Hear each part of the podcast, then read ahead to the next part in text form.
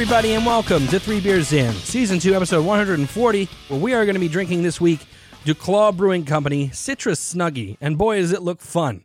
It's got this crazy label here, and I'm going to describe that when I get to it later. But I want to welcome you, one and all, the beer news and reviews that Three Beers In has to offer. I'm so, so glad that you guys are here to get this show on the road. Man, I sleep wrong on my neck last night. I've been having a rough one, guys. I've been so out of it that like it's just it's out of control. I've, I've, gotten to the point where I'm a little concerned. For me, the month of August just started 25 minutes ago, and now it's already we're almost done with it.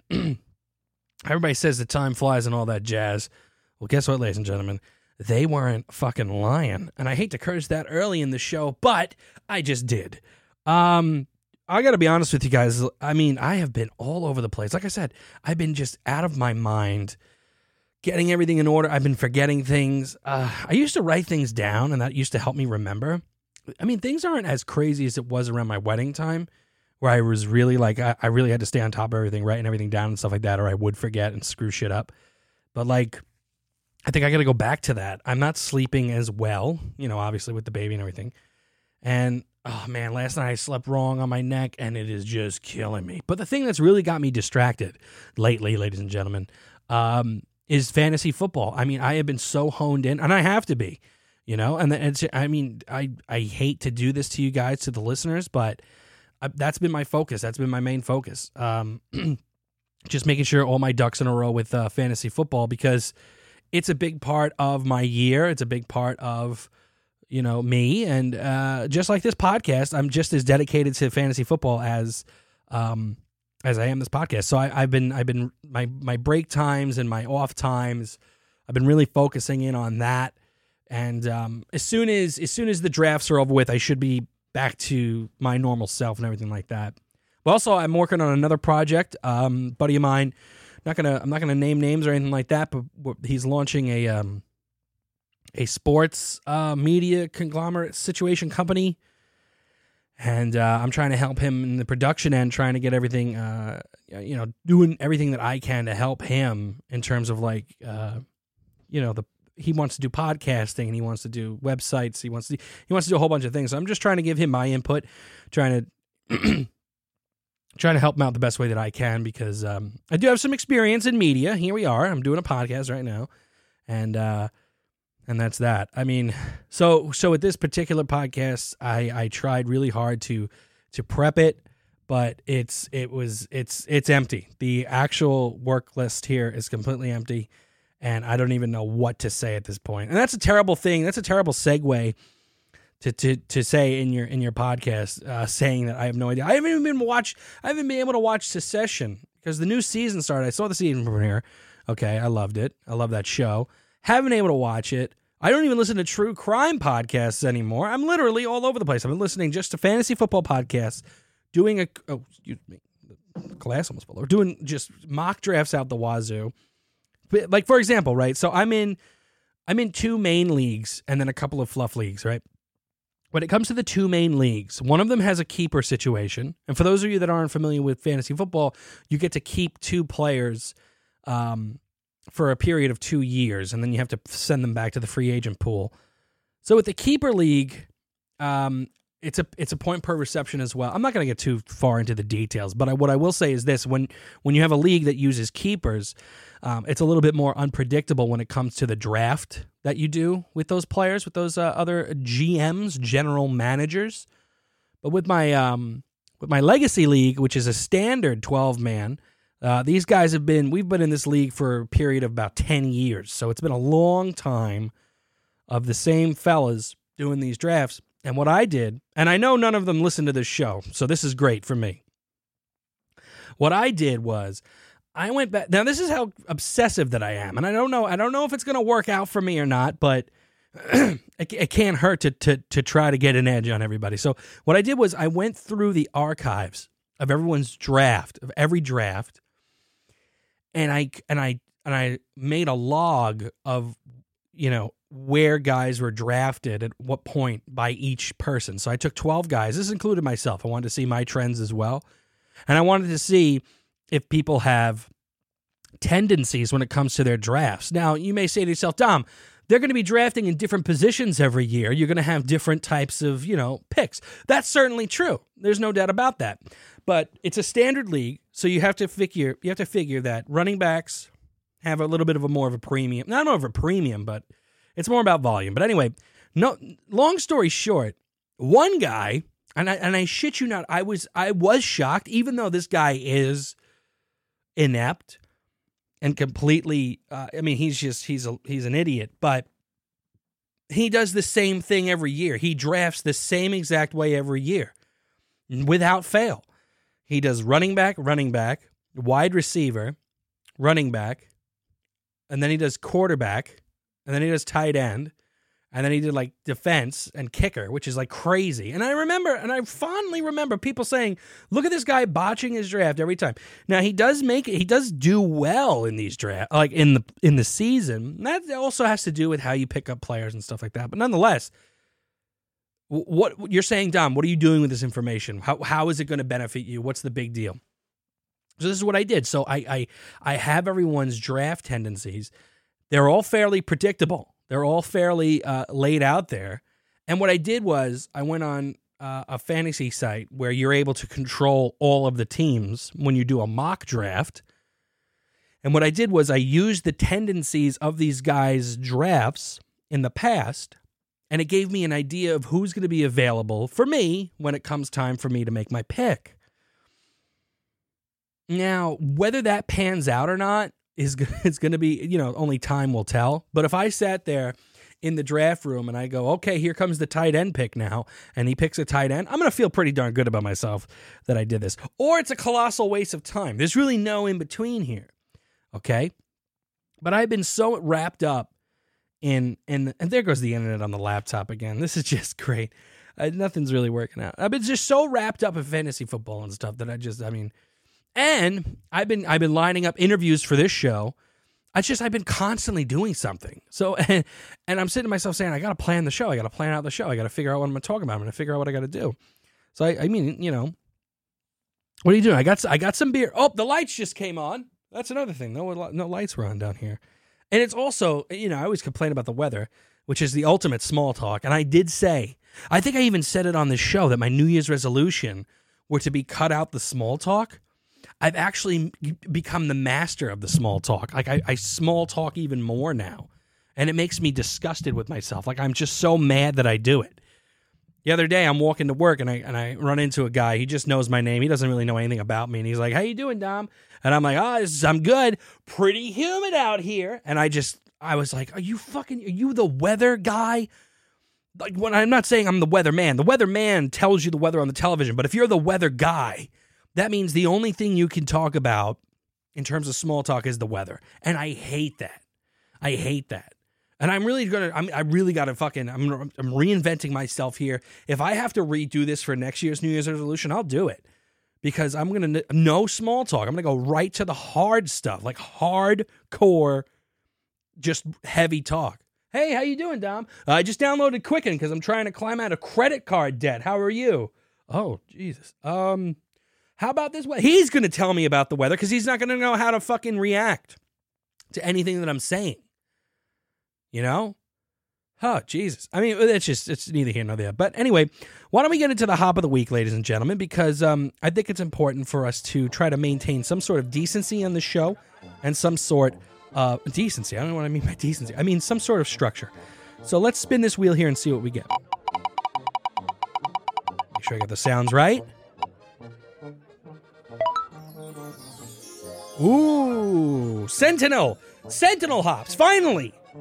Finally, a hop that is not some weird, obscure hop that no one's ever really heard about or has heard about and no one really cares about.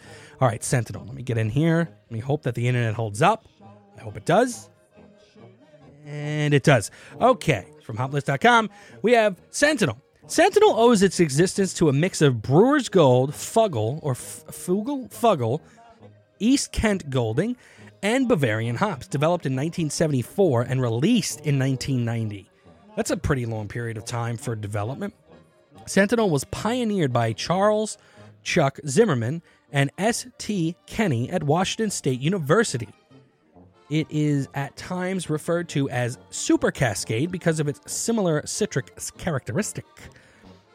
That's actually a bit, of a tongue twister there. Sentinel is a much celebrated hop in its versatility with its depth of bitterness and forward aroma, two characteristics that balance each other beautifully. Oh, don't mind if I do. It is well suited to pale ales and IPAs, and its high alpha content, which we know what that means, and floral in both. It's high in alpha. High in alpha content, and it's floral in both flavor and aroma. Sentinel has had its ups and downs in the commercial brewing industry, but it's currently experiencing a return to popularity, particularly among leading craft breweries. Like I said before, it's also known as Super Cascade. Its characteristics are earthy and floral with an element of citrus. Its purpose is for bittering and aroma. The alpha acid composition is anywhere from 9.5% to 11.5%. The beta acid composition is 3.5% to 4.5%. And uh, it's resistant to prune, prunus ne- necrotic ring spot viruses, downy mildew, and Victrillium wit, wilt. Whatever. It's susceptible to hop mosaic virus. I wonder what that is. Maybe that's something we'll get into um, at another time. But uh, the substitutes here are Chinook, Galania, Galena, excuse me, Nugget, Zeus, Columbus, and Cascade USA. The style guide here, uh, it's in extra special bitter, barley wine, imperial stout, Indian pale ale, and pale ales. So I'm really, really excited that we finally had a hop that wasn't some weird, crazy, obscure one. So Sentinel hops. I, I'm trying to think. Are there any beers that I'm familiar with that have Sentinel hops in them? I'm sure we've come across them at some point because they seem like a very, um, what you call it? They seem like a very versatile hop, and they do appear quite often. But that is it for your hop of the week, ladies and gentlemen. Hop of the week is complete. Very happy about that. So I'm really trying to I'm trying to get everything together. Like I said, there's a lot of crazy things going on, and I'm not really crazy, but I'm trying to just keep it all together. The the sour September is weighing on my mind quite heavily because I really want to get that going. I really want that to be a thing. So I'm I'm trying to figure out how to get all these because I think I I don't know if I said this on the show, but I may have said this to someone I know. I want to do because because if I do sour September, you know, you got four weeks in September, right? I mean, I'm not going to do uh, whatever. The average month's got four. Some of them have five, right? Do I? I sound definitely pretty pretty dumb right now if that's not true. But anyway, months are uh, some weeks long. And if they're a couple weeks long or whatever, you got I'm only going to do a couple of sours. I'm going to do like four sours and that's going to be sour September. No, sir. I have a goal in mind. I am going to try to go out there and procure 30 sour beers to have every single day of September. So from the Thursday to Thursday, I will be having sour beer and I will report back the collective group of the sours that I had and how I rate them. And then between all those, one of them will reign supreme and will pr- and will have to sit upon well maybe it will sit upon the Mount Rushmore. I don't know. I don't know. But that is my that is the idea that I'm going with for the uh, sour September. It's not going to be simple. It's it's not going to be cheap, but it's something that I got to do. It's you know I mean because there's beers that have been ignored, just like I talked about the stouts last week, and I'm not going to allow that to happen again. You know we have to be a complete beer show or not a beer show at all. My whole social media is being flooded with this whole Amazon being on fire thing in in Brazil and I didn't really and, and, you know it's so unfortunate I didn't even read into it because because of how it was presented. I'm going to sound like an asshole here, but the first thing I saw was when Notre Dame was on fire, billionaires and news media fle- uh, flocked to its aid. Uh, but the Amazon's on fire and n- not a single share. And like whenever I see a, um a picture of something like a soldier that's sad or uh, a kid that's sick and it says i bet this won't even get a single share i actually like scoff at it and i turn away from it like i don't want to i don't want to look at it you know and i think that's very unfortunate that if the amazon really is burning because i'm not even i haven't even fact checked this And I don't intend on doing it because the internet down here is so shoddy that I don't want to fucking destroy this whole show that I'm trying to do right now, trying to find if the Amazon is burning. I'm pretty sure it is. I'm pretty sure the Amazon is burning right now. Is it a man made thing? Because sometimes that happens. Sometimes that happens naturally. I don't want to sound like, you know what, Dom? You're going to just sound like an asshole right now because you're saying, I'm not saying we don't need no water, let the mother burn. Okay. But I am saying that in nature that does happen. There are there are fires and then there's a re, there's a resurgence and stuff like that. But nonetheless, someone get back to me. Let me know if uh, indeed that the Amazon is burning because it kind of just popped in right now again, and I just want to know if it's true.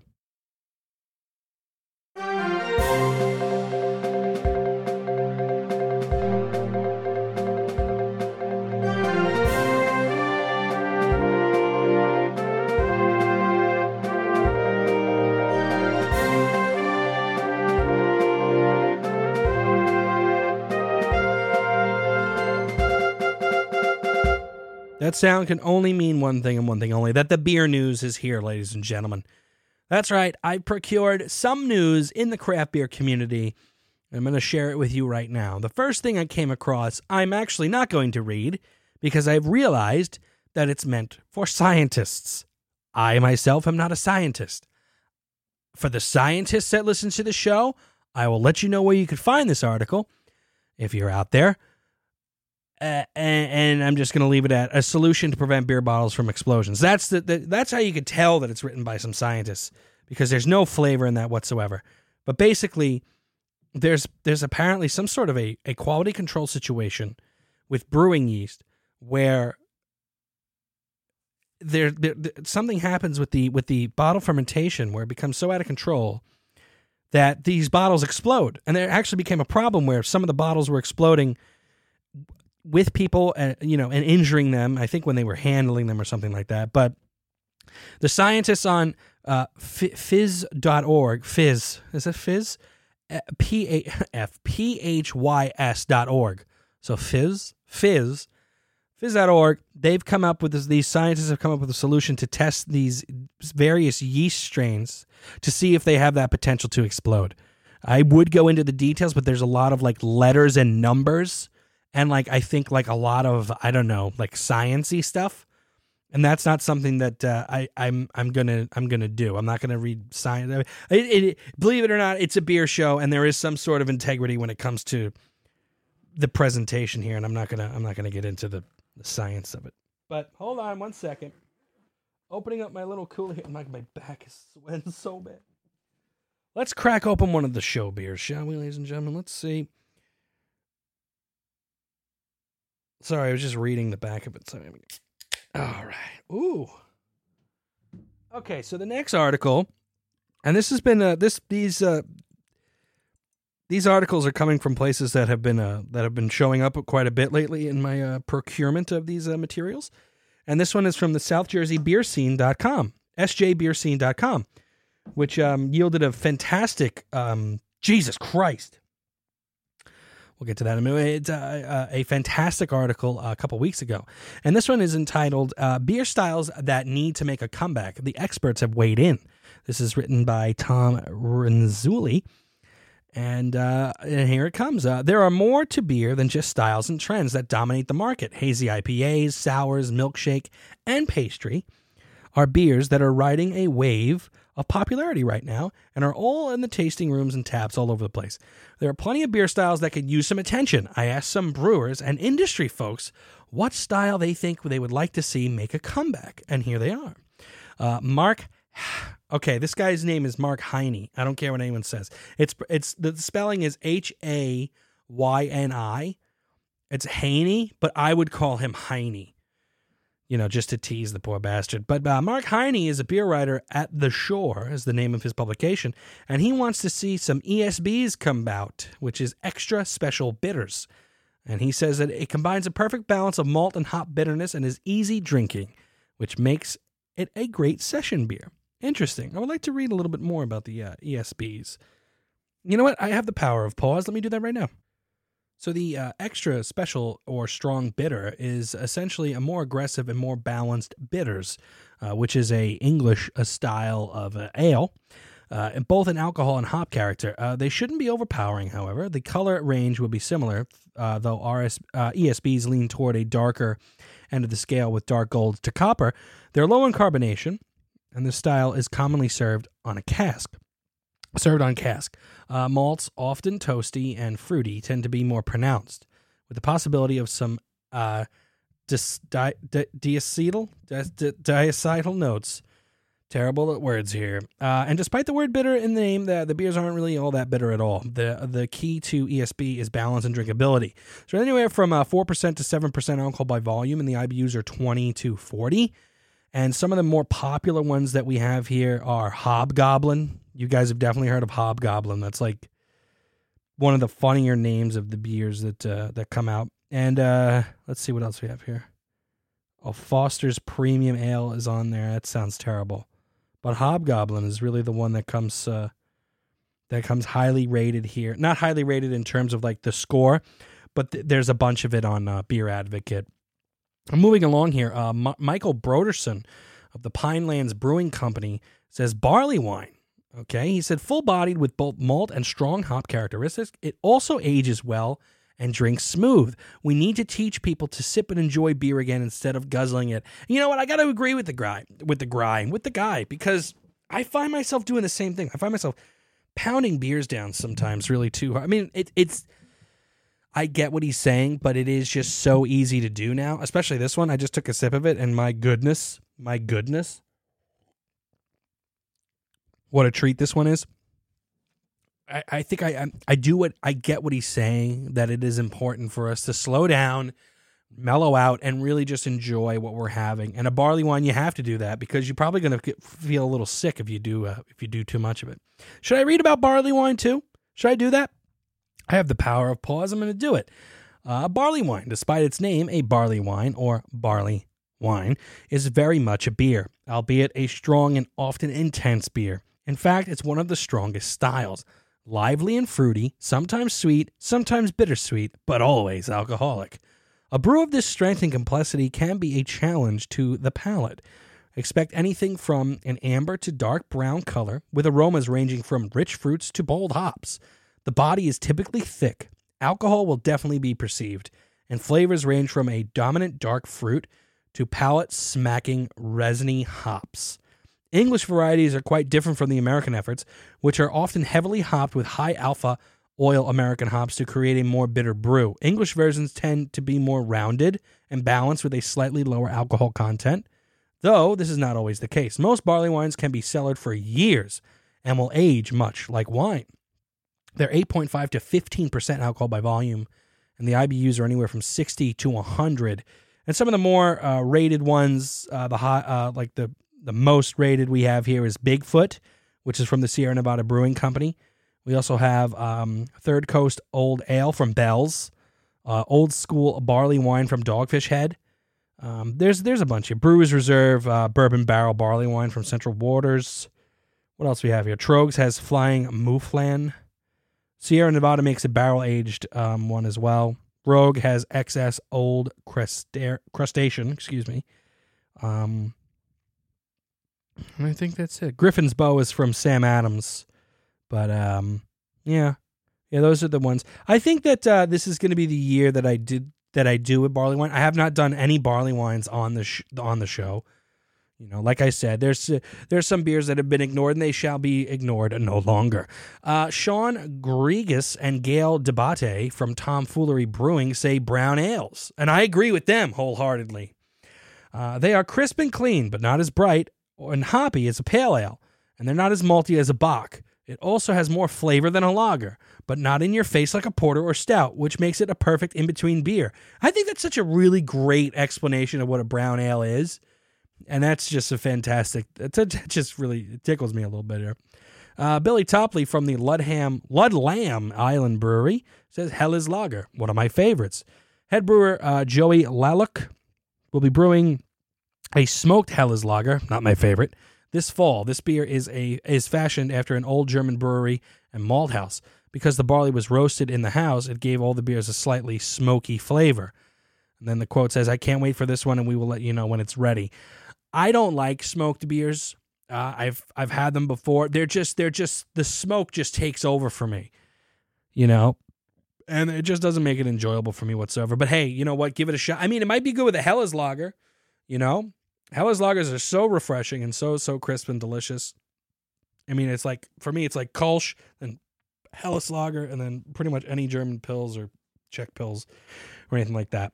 Next, we have from John Anderson, AC Beer and Music Fest and Witchcraft Beer Festival. That sounds like fun. Witchcraft Beer Festival, Belgian Whites. Look at that. I don't get too hopped out, and I could drink a few. Plus, it's a style that has to be done well in order for it to be crushable. When he says Belgian whites, does he mean Belgian like Witte, like the uh, W I T T E? Because um, I've always stayed away from the Belgians. Rob was huge on the Belgians, but I do know that um, gang had a, a good uh, wit, and I think uh, Flagship makes one too. They're, they they make a, a good uh, wit beer as well or a Belgian one forever, uh, for that matter. Uh, John, Josh Kitzlaff, and Pete Steele from Eight and Sand Beer Company have said alt beer. It's a balanced style with tons of malt character and it light Christmas to it. Crispness, not Christmas. Christmas in July. Add some noble hops and you have a pretty refreshing beer. I don't know if I've ever had an alt beer, but I'll definitely have to give it a try. English dark mild. This is an interesting one. Is that kind of like a black and tan? I think we can all agree on this one. Although Yards Brewing keeps this style on our minds, I don't think it's a natural phenomenon. Again, nice malt characteristics and highly crushable. I'm gonna have to give. I'm gonna have to like copy all this shit down and just try to figure out where do I fit, uh, factor into all this. Uh, Chris Mazzone, for, for also from Eight and Sand Beer Company, says a Berlin Berlin Berlin Berlin Berliner Weiss. Been a long week. Words are tough. Uh, it's a great session beer and refreshing. Uh, while fruited Berliners are nice, I want a clean, crisp one with no adjuncts. I don't. I don't. I, listen. I've said this before, and I'm going to say it again. I, this is kind of like I think it's like the German sour. Every single one of them that I've ever had tastes like vomit. Okay, vomit. It's not even like I'm joking fucking vomit. And like, there's no, what are you, I mean, there's nothing that's ever been enjoyable. I've always said to myself, try to find, try to find something that you could enjoy about a beer. Every Berliner Weiss I've ever had, I've wanted to just throw up because it is throw up in your mouth already. It's like you, it's like you've regurgitated and it's there. You gotta, you gotta spit it out. I mean, and you know what? I'm gonna have them. I'm gonna have them in September. I know that for sure. Sorry about that, everybody. Adam Kernow from Garden State Beer Company says lagers. Straight up. Something clean, crisp, and refreshing. With those styles, uh, with those styles dominating the market, sometimes I just crave a regular beer, especially after a long brew day. They're more difficult to brew too, uh, which makes uh, which was is a welcome challenge. Hey man, go for it. Uh, Jim Sacco from Vinyl Brewing Company says best bitters. Sessionable all day drinkers, a lot of flavor, and a low ABV beer. That's now the second English style beer that's made it to the list here. Tara Nurin, uh, writer of Forbes New Jersey Monthly uh, of the What's on Tap show, says brown ale, maybe nut brown, or Kentucky Common Ale. Kentucky Common Ale, making me feel, making me feel like I don't know shit because I no longer have a wish for Porter Revival and Kentucky Common because it's an almost lost style. Oh, well, thank you. It's pretty much gone. It's one of my favorite um, of the very few native to this to the states. Kentucky Common is is not native to the state. Very native to the state. Okay, sorry. Like I said, words are tough. Jason Chapman of the Pinelands Brewing Company says alt beer and hybrid styles like a Kolsch. Agreed. Uh, there are some of them around, but not many. I brewed on uh, an alt beer in 2013, and I was homebrewing called Alternative Motives.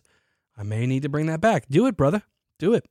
Stan Iliucci from Atco Brewing Company says German Pilsner because you can't hide anything in a German Pilsner. This guy's got it nailed. It's true. There's nothing you could do to make that that shit fucking. It's it's so simple, and it's so damn good. And then this last guy here, PJ Windle, says a Saison or farmhouse ale. The style I don't think that gets enough love. Might not be something that was here and now is gone, but I think a well done Saison specifically a sour saison or farmhouse ale is my choice. You know, he's right. Not a lot of love to the saisons, but they're definitely out there, and uh, and they're definitely something that uh, that you want to give a try to. Uh, from porchdrinking.com, Goose Island has revealed its 2019 Bourbon County Stout lineup, ladies and gentlemen. And also, before I do that, real quick, um, Bell's has released a new ale called Lighthearted, and it is their Bell's Two Hearted Ale, but it's uh, extremely sessionable and it's supposed to be low calorie and stuff like that. It's they say that they pack in all of the wonderful things that everyone loves about Bell's Two Hearted, but in a small, uh, in a three point seven percent alcohol by volume beer. I would love to see if that's if that's if it's if it's crushable or not, but it's something that we'll have to uh we'll have to we're gonna have to see uh, when it comes out. But Mike Zoller over at porchdrinking.com pulled out this article here, uh, wrote this article here uh, about the bourbon counties that are out, and this is how it reads: After weeks of speculation and multiple labels filed to the TTB that didn't quite make the cut, I don't know what TTB is. Uh, Goose Island has announced its 2019 Bourbon County Stout lineup. I gotta take a sip of beer. Hold on. Oh. Like last year, there will be uh, the original Bourbon County. Oh, by the way, this was the beer that that started murdering the mixer. It was good, but it, it caused some chaos. Like last year, there will be the original Bourbon County with seven variants, making eight beers in total. In addition to the eight different uh, Bourbon County stouts, Goose Island will also be releasing a three year vertical box set with the original bourbon counties from 2017 to 2019. Okay, that's really neat. So this is a really cool part of the craft beer experience. This is a beer that everyone waits for, even though Goose Island isn't necess- isn't craft anymore. Still, craft beer drinkers out there, I think they they turn a, a, a blind eye to this one. Goose Island did kind of fall off a little bit in terms of their quality of their beers, but when it comes to the Bourbon County Stout, it's like it's it's something to behold and it's something that is still respected. And you know what? I think that people that do turn the blind eye do have it year in and year out and I think they do it because they want to see if they could find some flaws to to to murder them about to be like, "Look, you you guys fucking sold out and you guys aren't making this beer the way you used to." So this um this vertical box is really neat. It's a literally a, a you know the three bottles standing up in a box, very nicely present, uh, very nice presentation and it's the 17, 18, and 19. Um, the 17, uh, 18, uh, 17, 18, 19 uh, uh, vintages uh, right there and there. I would actually get two of those. Um, oh, it's going to be released on Black Friday, which is which is a traditional thing. Um, I would get two boxes of that and cellar one for as long as I can do it, and then have the other one just for me. So the first uh, the first one that we have in the lineup is the Bourbon County Stout. Uh, the classic beer began the barrel aging style so many years ago. Uh, the beer, uh, the beer this year uh, spent time aging in a mix of Heaven Hill, Buffalo Trace, and Wild Turkey barrels. I'm a big fan of Buffalo Trace bourbon. Expect a richer, thicker mouthfeel than years past, according to the brewery. And here's a quote. Excuse me. We're really excited for this year's release. Bourbon County Stout Original is one of the best yet with lots of rich chocolate and fudge notes, says Keith Gabbett, the brewmaster. We pushed our own expectations of what a Bourbon County Stout variant can be, which has resulted in with uh, some very fantastic versions. Next up on the list here, we have the Bourbon County Double Barrel Stout. Uh, for the past few years, few years, Goose Island has had a double barrel variant that never made it to the bottles. Interesting see if I can. Can I zoom in a little bit? No, it's not working. Uh, instead, the rare release was featured occasionally at the tap room uh, and at special festivals like uh, Fobab. I, I, I can, I'm even to try to like break that down. Finally, the beer makes its deb- debut uh, with mass production. Uh, based on images released from Goose Island, it looks like this variant will have its own separate box it does look like it's coming in like a, what a bottle of scotch would come in, like that cylinder box. Uh, the beer spent time in 11 year old Elijah Craig barrels and then we're moved to 12 year old Elijah Craig barrels. As you expect, the beer will be very barrel forward uh, with strong bourbon notes. And here we have Gabbett again saying, I'm extremely proud of our Bourbon County uh, Double Barrel Stout. The layering of the two coveted barrels from the same distillery and the extended aging times allows us to really showcase what's possible uh, with Bourbon County Stout. That's going to be an interesting one to, to, to taste. Then we have the uh, two year reserve Bourbon County Stout that's coming out, spending twice the amount of time in barrels as the traditional BC, uh, BC, BCS. Uh, the two year reserve is a new twist on the variant because it's uh, it's been in the lineup for the past two years. Uh, the brewery used 11 year old Knob Creek barrels, which results in an oak forward flavor with chocolate, hazelnut, and maple. Now we're getting to the uh, to the variants, like the different variants here. We have the Reserve Rye Bourbon County Stout. Uh, for the first year since the brewery started uh, doing the reserve variant, uh, Goose Island is releasing a second reserve in the same year. For this variant, the beer spent time in Rittenhouse rye barrels, giving the beer a spicier taste that you would expect from a rye whiskey. And we have here the uh, proprietor's Bourbon County Stout. Uh, if you were following along with the sites that were tracking the labels as they were approved by the TTB, still don't know what that is. I'm sure maybe it's a label thing. I don't know. You'll see that the uh, prop this year is exactly what was the first label that it showed. In homage to the past few years, this year's prop features the fused flavors of toasted pecans or pecans, coconut, cocoa, and vanilla. It'll be interesting to see how these flavors show up in the beer and how it'll actually taste. Then we have the Bourbon County Wheat Wine Ale. Now, this is interesting because it's the first one on this list that has a reddish or purplish kind of like like kind of like almost like an amber reddish hue to it. Wheat wine made its debut in the lineup last year and ended up winning a medal at FOBAB. Uh, this year's beer was aged in Larceny wheated bourbon casks. Uh, you'll Get notes of caramel, toffee, vanilla, and butterscotch. If you liked last year's version, you should be a fan of this year's version. Then we got the uh, Bourbon County Cafe de Olla Stout. Ooh la la. And this one is, uh, you know, it's got coffee. Okay. I'm not going to, I can't just keep, you know, reading every single one of them like this. But this one's got the coffee in it. And it's, again, it's going to, oh, let me tell you the colors of the labels. Hold on. Excuse me. So we did the, uh, Okay, the regular one is just that regular black. The regular Bourbon County Stout is the regular black and white label. Then the uh, the double barrel is all black label. The two year reserve is a black and, as a as a white and silver label. The reserve rye is um, the white white and like a I'm gonna say fuchsia label. The proprietor one is a blue and white label. The uh, Bourbon County Wheat Wine Ale is a yellow, a dark mustard yellow and white label the Bourbon County Cafe de Olla is like a, a burnt orange and white label. And then we are up to the next one. I'm so sorry that I forgot to. The colors of the labels are, are the most important thing. Take a sip here. Bourbon County Mon Chéri Stout. Oh, excuse me. This one here is uh, it's featuring like a purple and white label, and um, it's uh, it's got cherries in it. There you go. It's got cherry. Co- expect flavors of cherry cobbler, vanilla, and chocolate, and it's a fruitier version. And that's it. That's what comes up. And then there's some that said that it didn't make the cut. One of them is an oyster stout, uh, double dry hopped stout. Oh wow, that would have been really interesting to have. And then um, they had the Bourbon County brand Irish style coffee stout was approved but didn't make it. Oh shucks, that sucks. That would have been pretty cool to try to have. Okay, the last uh, article I have here for you guys this week is from thegrowlermagazine.com, and it's an opinion piece by Simon Nielsen. And it's it says why craft beer is dying. Seems a bit pessimistic, but let's let's go ahead and read.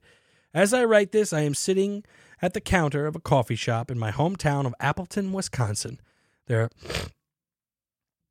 there are four cans of fruited hazy IPA and pastry stouts available and a tap line of God knows what. I would describe them as styles that are chasing trends in the current craft beer market. However, I am also fairly often described as, among other things, a pessimist. Oh, uh, yes, I thought so, just reading the title. I'm a 32 year old craft brewer, and I've spent most of my career at Central Waters Brewing Company in Amherst, Wisconsin. Most of my time uh, there has been spent as their head brewer. Shouldn't I feel like the old guy in the industry? Yeah, I shouldn't feel like the old guy in the industry yet, but I do. as consumers are leaving flagship brands in the dust and instead clamoring for whatever the latest styles are. I'm finding brewers like myself growing exhausted at the pace of releases and constant need to push boundaries, seemingly just for the sake of doing so. You know, I read this article here, I'm reading this guy's opinion, and, and a part of me hates it because you know I read something about this guy about a guy before who just didn't he didn't like having to keep up with the changes and stuff like that. But then again, I, I am reading this and I'm hearing what he's saying, and I'm looking at a brewery like Flagship, which is one of my hometown breweries right here, and they are coming out with they're they're working at that feverish pace, and I think it I I mean, my whole thing would be, again, I'm not a brewer, I'm not a businessman, so I don't really know I would be like, brew what you want, and then if people like it, they like it. If they don't, they don't. I mean, obviously, that's definitely not the way to go here. I mean, if you want to keep your business open and you want to keep customers and you want to keep food on your table, I'm pretty sure you're going to have to go up with the trends, or you're going to be left in the not necessarily in the dust, but you're going to close down like the Staten Island Brewing Company did. That was well, they were also tucked away behind a Home Depot, and no one knew they were there. I digress. As consumers are leaving the so how did we get here? If we rewind the tape on how the craft beer revolution began, images of young Ken Grossman building Sierra Nevada from the ground up in the 1980 spring to mind, uh, as well as the pioneers like uh, Fritz Maytag of Anchor Brewing Company, Jack McAuliffe, New Albion Brewing Company, and the beer hunter Michael Jackson. Uh, these early brewers and writers built a movement by producing. And, oh, I think Michael Jackson did the did he do the the brewing manual? Anyway, these early brewers and writers built a movement by producing and writing about beer styles that had generally fallen uh, by the wayside, including stout porters and pale ales. Uh, later, uh, breweries such as Dogfish Head began uh, would begin to take these styles to another level by experimenting with the addition of culinary ingredients or brewing techniques that were novel to beer. Uh, Dogfish Head, established in 1995, produced beers that were far outside of what was considered normal at the time. Beers loaded with ingredients like maple syrup, raisins, beet sugar, uh, pumpkin, and anything else that you could wrap your head around. Uh, their production brewery lost money for years and had to pull in resources from their restaurant just to stay open. They had a vision, though, a belief in a truth that they wanted to express, and they believed that it would translate. Eventually, it did and they are now producing nearly 300,000 barrels of beer a year and merged with the Boston Beer Company this spring. Pause for a sip. I can't just let this sit here. I have to drink it. So, what exactly is the difference between the innovation of this industry that was this innovation, the the innovation this industry was built upon, and what we are witnessing today? On the surface, I will admit, uh, there does not appear to be much of one. Uh, the beers sitting in front of me today seem almost like the next logical progression. However, once you look beneath the surface, I believe the difference has become more obvious. Today's consumers have more choices in beers and brands than ever before. With roughly 7,000 breweries in the United States and more on the way, consumers are becoming buried beneath options. That isn't a bad thing necessarily, unless the majority of those options are becoming increasingly similar to one another. I have to say, I agree with him here. That is true. Uh, you know, there are people out there that say you have one IPA, you have them all. To me, that, the loss of originality, is what's killing the heart of our movement. Where have the artists gone? Where have the brewers with something to say have gone? I understand that the liquor store shelves are lined with a plethora of overly hopped, juicy, fruity, hazy beers, but why? It is because we are all suddenly extremely passionate about this one style. Is it because we are all suddenly uh, extremely passionate about this one style, or is it because we are all desperate to have an offering in this hot new style category? Wow. I can tell you from being embedded deep in, embedded, embedded deep inside this industry that many breweries are scrambling to pack ingredients and haze into beers, often to appease their uh, appease their consumers, not because they are the beers that we are reaching for in the end of the brew day. It is not it is not what many of us are passionate about. Sorry, someone had to rip the band-aid off. Might as well be me. While I have heard people blame millennials who allegedly can't drink the same beer twice for this current culture, I would argue that the real problem lies with us, the brewers. Pause. I will say I I'm sorry, I do drink I can't drink the same beer twice, friend, because I have a beer show where I review a unique beer every week. It's called Three Beers In. www.threebeersin.com. That's two N's at the end, not to be confused with Three Beers In. That stole my name from Texas. Hold on one second. That's incredible. Where were we? Uh, many of us are actively chasing trends in an effort to gain or maintain our market share and stay relevant, and that is inherently unprofitable. When a company, no matter the industry, spends time and resources trying to catch a wave that is already peaked, it is riding the wave on its way back down. When a company spends the same time developing its own unique offerings, however, it creates its own wave and it could ride it in its entirety. It is a risk to go, excuse me, it is a risk to go with your own unproven creation. It may not resonate with people. It is far easier to go with what seems to be working in the market, but in the long term, that decision carries with it risk of slowly killing what it is we have all fought together to build. So, we have a couple of options. We could stop blaming the market and the consumer.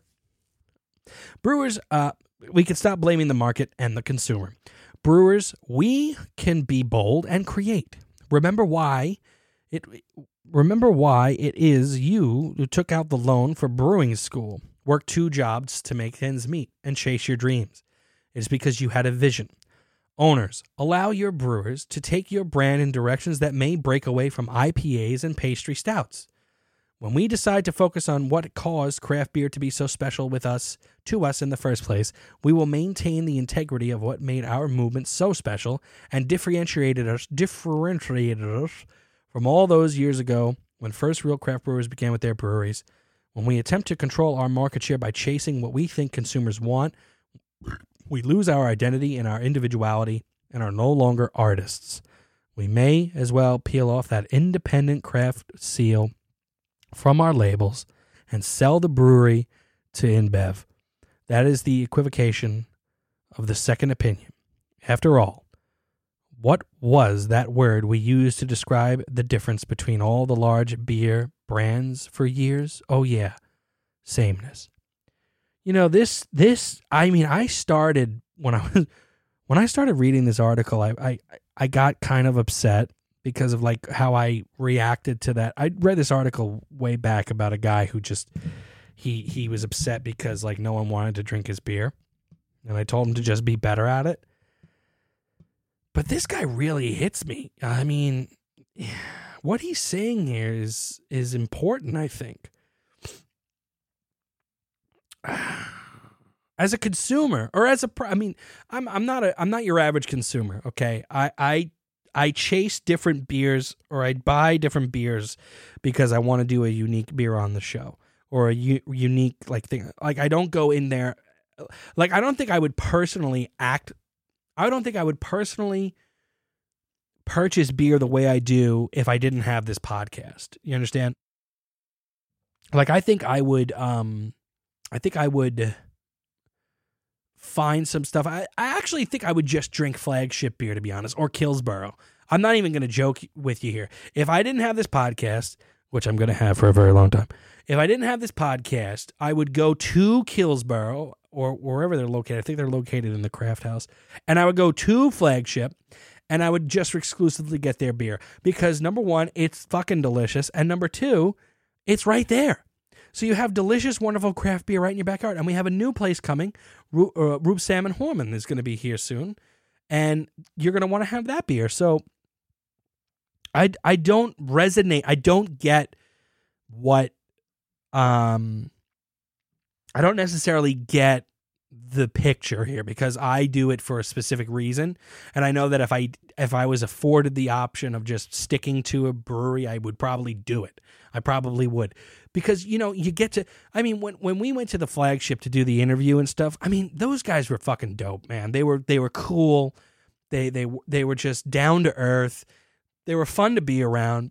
I mean, and that's awesome. I mean, so you know, you're going there and you become part of a of a community. It's a communal thing. So I mean, that's something that I think is so much more important than um than just chasing specific styles of beer and stuff like that. Like for example, I'm gonna be I'm gonna be completely honest, which is uh, which I am on this podcast. Flagship came out with a uh, New England style IPA, and I didn't like it. Does that mean I hate Flagship? No. Does that mean that I'll never have a beer from them again? No. I just didn't like theirs. It's no big deal. It's it's that's it. Does does that mean they make bad beer? Absolutely not. They make fantastic beer, and I enjoy it. Did Kills Boro make a better one? In my opinion, yes, they did. But does Kills Boro Killsborough have a of a, a lager beer? I don't think so. I don't think I've seen one. I've seen some some tiramisu's. I've seen their hang glider, their their New England style IPA. I've seen some some some sours with uh, you know tea in it. But that's cool. That's their journey. That beer's good. But you know what? For me, I mean, it, it's just if I didn't have the show, I'd have the best of both both best of both worlds right there. Flagship making quality, delicious beer. Kills Boro making quality, delicious beer that's a little quirkier, but still damn good. So I hear what he's saying here, and and and maybe this is something that is going on in the brewing community when it comes to these uh, these brewers. But it's a very scary thing, Simon. I mean, I'm reading this article, I'm I'm putting your words out there, and it's a scary thing to tell a brewery that they're going to have to uh, that they should change how they how, uh, you know their approach. I mean, uh, you know, you, you're messing with you're not messing with it, but you're you're talking about people's livelihood here. You know, let's get into the beer. Okay, as I said earlier, we're going to be drinking from Duclaw Citra Snuggie, ladies and gentlemen. Now, the cool thing about this is uh, is the label. Okay, it's a 16 ounce can, uh, and it and it looks like an infomercial. okay, I actually gonna I'm gonna have to take a picture of this to to to put on the uh, on the on the uh, Facebook and stuff. It's called Citrus Snuggie, and it's a man with a beard. He looks extremely happy. And if you're familiar with the Snuggie um, blanket with the arms, he's wearing that of Citra hops, and it's a double India Pale Ale. It has a not seen on TV label on it. This is one of the cooler cans that I've ever seen. And here on the side it says brewed and canned by uh, Duclaw. Drink now. In the in the in the you know it's ex- exclaimed. Experience blankety soft beer with our oversized Citrus Snuggie Double IPA. USA made with a 100% Citra hops, notes of mango, pineapple, and stone fruit. One size fits all adults. Drink comfy. Now, I tried to get onto their website and I, it was down. So I went on to, I swung over to Beer Advocate to see uh, what the, um, okay, this is Untappd. I don't even know why it's doing that. Where's, where's Beer Advocate? Okay, we go. I swung over to Beer Advocate to, uh, to see what we get here. Uh, this is a brand new beer. Um, and it's also a one off, meaning they will never brew this again. Or they might brew it again, but right now, you know, get it if you see it because this might be it. So when I pour it into the glass, this is the first time I've ever seen such visible flakes of. I saw an actual, what looked like it was oatmeal. Okay. The flake looked like it was just a, a steel cut oat that made its way into the glass. Give me one second because my laptop decided to go off the internet yet again. But I'll tell you about how it looks. It's a very, very nice. It's a pale. It's hazy, but it's a it's like a pale, dark, dark yellow color. The flakes that are just floating around in here are just. It's it's an it's enticing to look at. Okay, very enticing to look at. Uh, I get about two fingers of head, and it's a, almost a purely white head. Um, Beer Advocate has it listed as an American Imperial IPA. They have they're saying on the bottle here, or the can rather, that it is a uh, what did I say again? Oh, a double uh, India Pale Ale. Like I said here, one off, ladies and gentlemen. So it's it's available right now. They might not do it again from Duclaw Brewing out of Maryland. They did Dirty Little Freak, which was I think a stout that had like coconut in it. It was pretty good, but a little bit too um, a little bit too what call it sweet for me. Uh, wrap yourself in the pillowy mouthfeel of flaked oats and tropical goodness in Citra Snuggie. The medium bodied double IPA will bring all the best of Citra hops and notes of mango, pineapple, and stone fruit, followed by low notes of grapefruit and a touch of lime. Enjoy. Now, this is what I like about this. It has here the double IPA, golden color. It's, it's the same color, everything. Hop variety, it's just Citra. So it's a single hop uh, IPA, which I which I really like. But here they add the grains, and this is what it, this is what I think it tells Simon that this is what's missing. There are people out there that have not experienced knowing what the ingredients are in the beers. And if you're thinking that it gives it away or something, I don't know. But it's really interesting to see this part. They're using Pilsner grains, flaked oats, and golden naked oats. I really love the fact that they add that there because I know that these hazier IPAs and these unfiltered beers, the grain and the malt that is used in them are very important when it comes to what exactly you're going to be getting in terms of the flavor profile. So, from the look of this beer, it has the makings of something that's going to be delicious. It kind of looks like um, it, it looks like a double India Pale Ale, but it's also unfiltered. So, is it a New England style? I don't know. I don't believe it is. I think this is just going to be a double India Pale Ale, and then I'm going to give it a taste. Well, let me give you a nose real quick. I do have a little bit of a cold, so please forgive me. It has this this extremely it, it's it's not too dank, but it has a very pleasant aroma to it. There's a sweetness there that's on the nose, and it's also a pininess as well. Like it doesn't smell like it's too too sweet, but it, it, it has a very inviting aroma to it, and it just makes you want to take a sip right here. Mm. Such a pleasant mouthfeel. There's a little bit of a dryness in the beginning. It's so mango sweet in the front. It it tastes. It has the flavor of New England, of a New England style IPA. Then there's a dry bitterness at the end. I think that's where that grapefruit comes in, and it is good. The only thing that I don't like about this beer is it's 8.3%, and you do get a bit of that a bit of that burn. It is there. It's not too over the top, but it's there. One of the things I really like about this beer is is the the amount of flaked oats that I see in it. You know, I'm actually I'm actually I really love that right now. It's just it's it's incredible to see that they're just there like that. But in terms of the flavor here, hang on. That mango and pineapple, I'm not getting so much. Mm, there's a little bit of a plum flavor on the turn after the pineapple. The mango and pineapple are there 100%. They're 100% right about there. I don't taste any lime, so the touch of lime thing goes out the window for me. But I tasted like a plum or like a prune flavor in the turn, and then there was a bitterness, and then that's when the alcohol burn comes. And that kind of like, it doesn't turn me off. This is still an excellent beer to me. Like, I think this is a really fantastic beer. Hold on one second.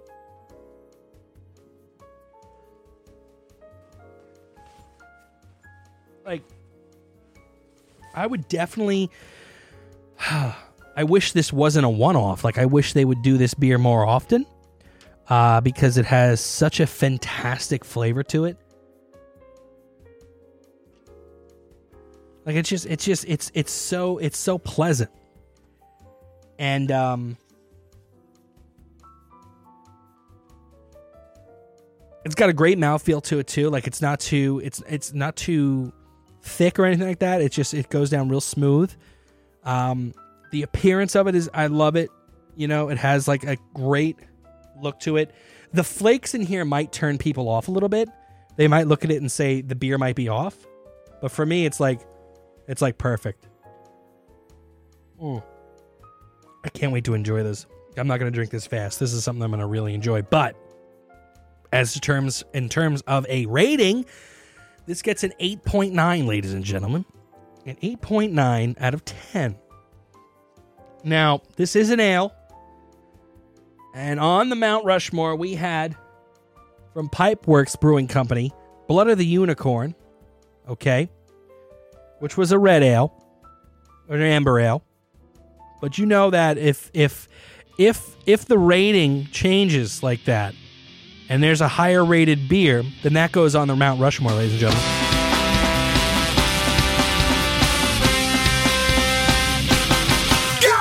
Citrus Snuggie from Duclaw Brewing Company, ladies and gentlemen. It is absolutely delicious. It's a double India Pale Ale, not a New England style IPA, even though I said Blood of the Unicorn would be overtaken by a New England style IPA. This is really, really good. There's a bit of an alcohol burn that I don't like, which kept it at the 8.9. Would love to put it over the top, But 8.9 is a pretty fair beer drinker score for a beer that comes like this. And it makes it to the Mount Rushmore, ladies and gentlemen, which you know is a very coveted place to be. It's a one off, so I don't know if it's going to stay there forever. What if it stays there for the for perpetuity? A one off beer that no one will ever be able to have ever again stays there. I don't know. Maybe it will happen. But either way, ladies and gentlemen, I really hope you enjoy your week. I hope that this show was enjoyable to you. I'm gonna. I'm sorry that if it was a little slow or a little draggy or a little weird.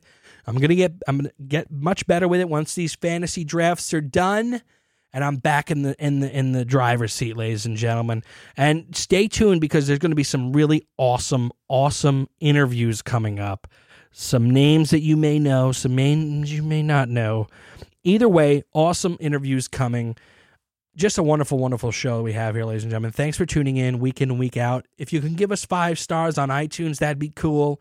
If you want to drop us a line, drop us a line. But thanks for listening, ladies and gentlemen. I'm going to catch you next week. Take care, everybody.